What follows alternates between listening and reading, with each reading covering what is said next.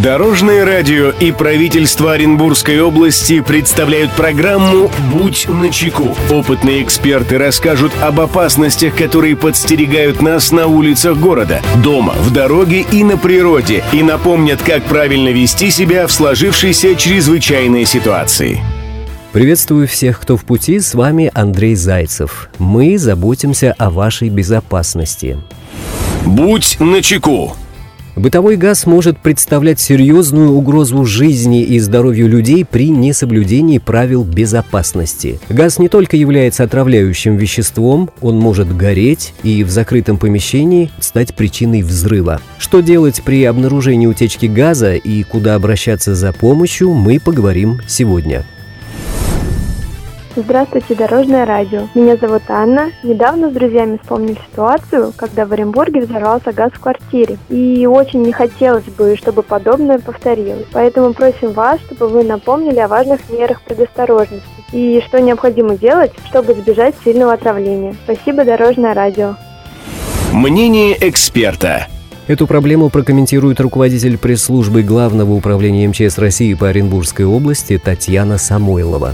Почувствовав запах газа в помещении, ни в коем случае нельзя пользоваться электроприборами, например, дверным звонком. Попытайтесь до соседей достучаться в прямом смысле этого слова. Не выключайте свет, если он включен. И не щелкайте выключателем в попытке зажечь лампу. Звонить с мобильного телефона лучше покинув опасную зону. Также по возможности следует обеспечить проветривание загазованного помещения не лишний проконтролировать, чтобы никто из проходящих мимо людей не курил или не пытался сделать это. Медики рекомендуют в целях детоксикации организма пить больше воды. В мегаполисе это актуально каждый день, поскольку воздух здесь содержит различные вредные примеси. Кроме того, в ежедневный рацион необходимо включить продукты, содержащие антиоксиданты. Например, пить зеленый чай, есть больше фруктов и овощей. В случае ухудшения самочувствия необходимо срочно обратиться за медицинской помощью. И хотелось бы напомнить жителям и гостям нашей области, что в экстренные службы можно бесплатно позвонить с мобильного телефона любого оператора сотовой связи по номерам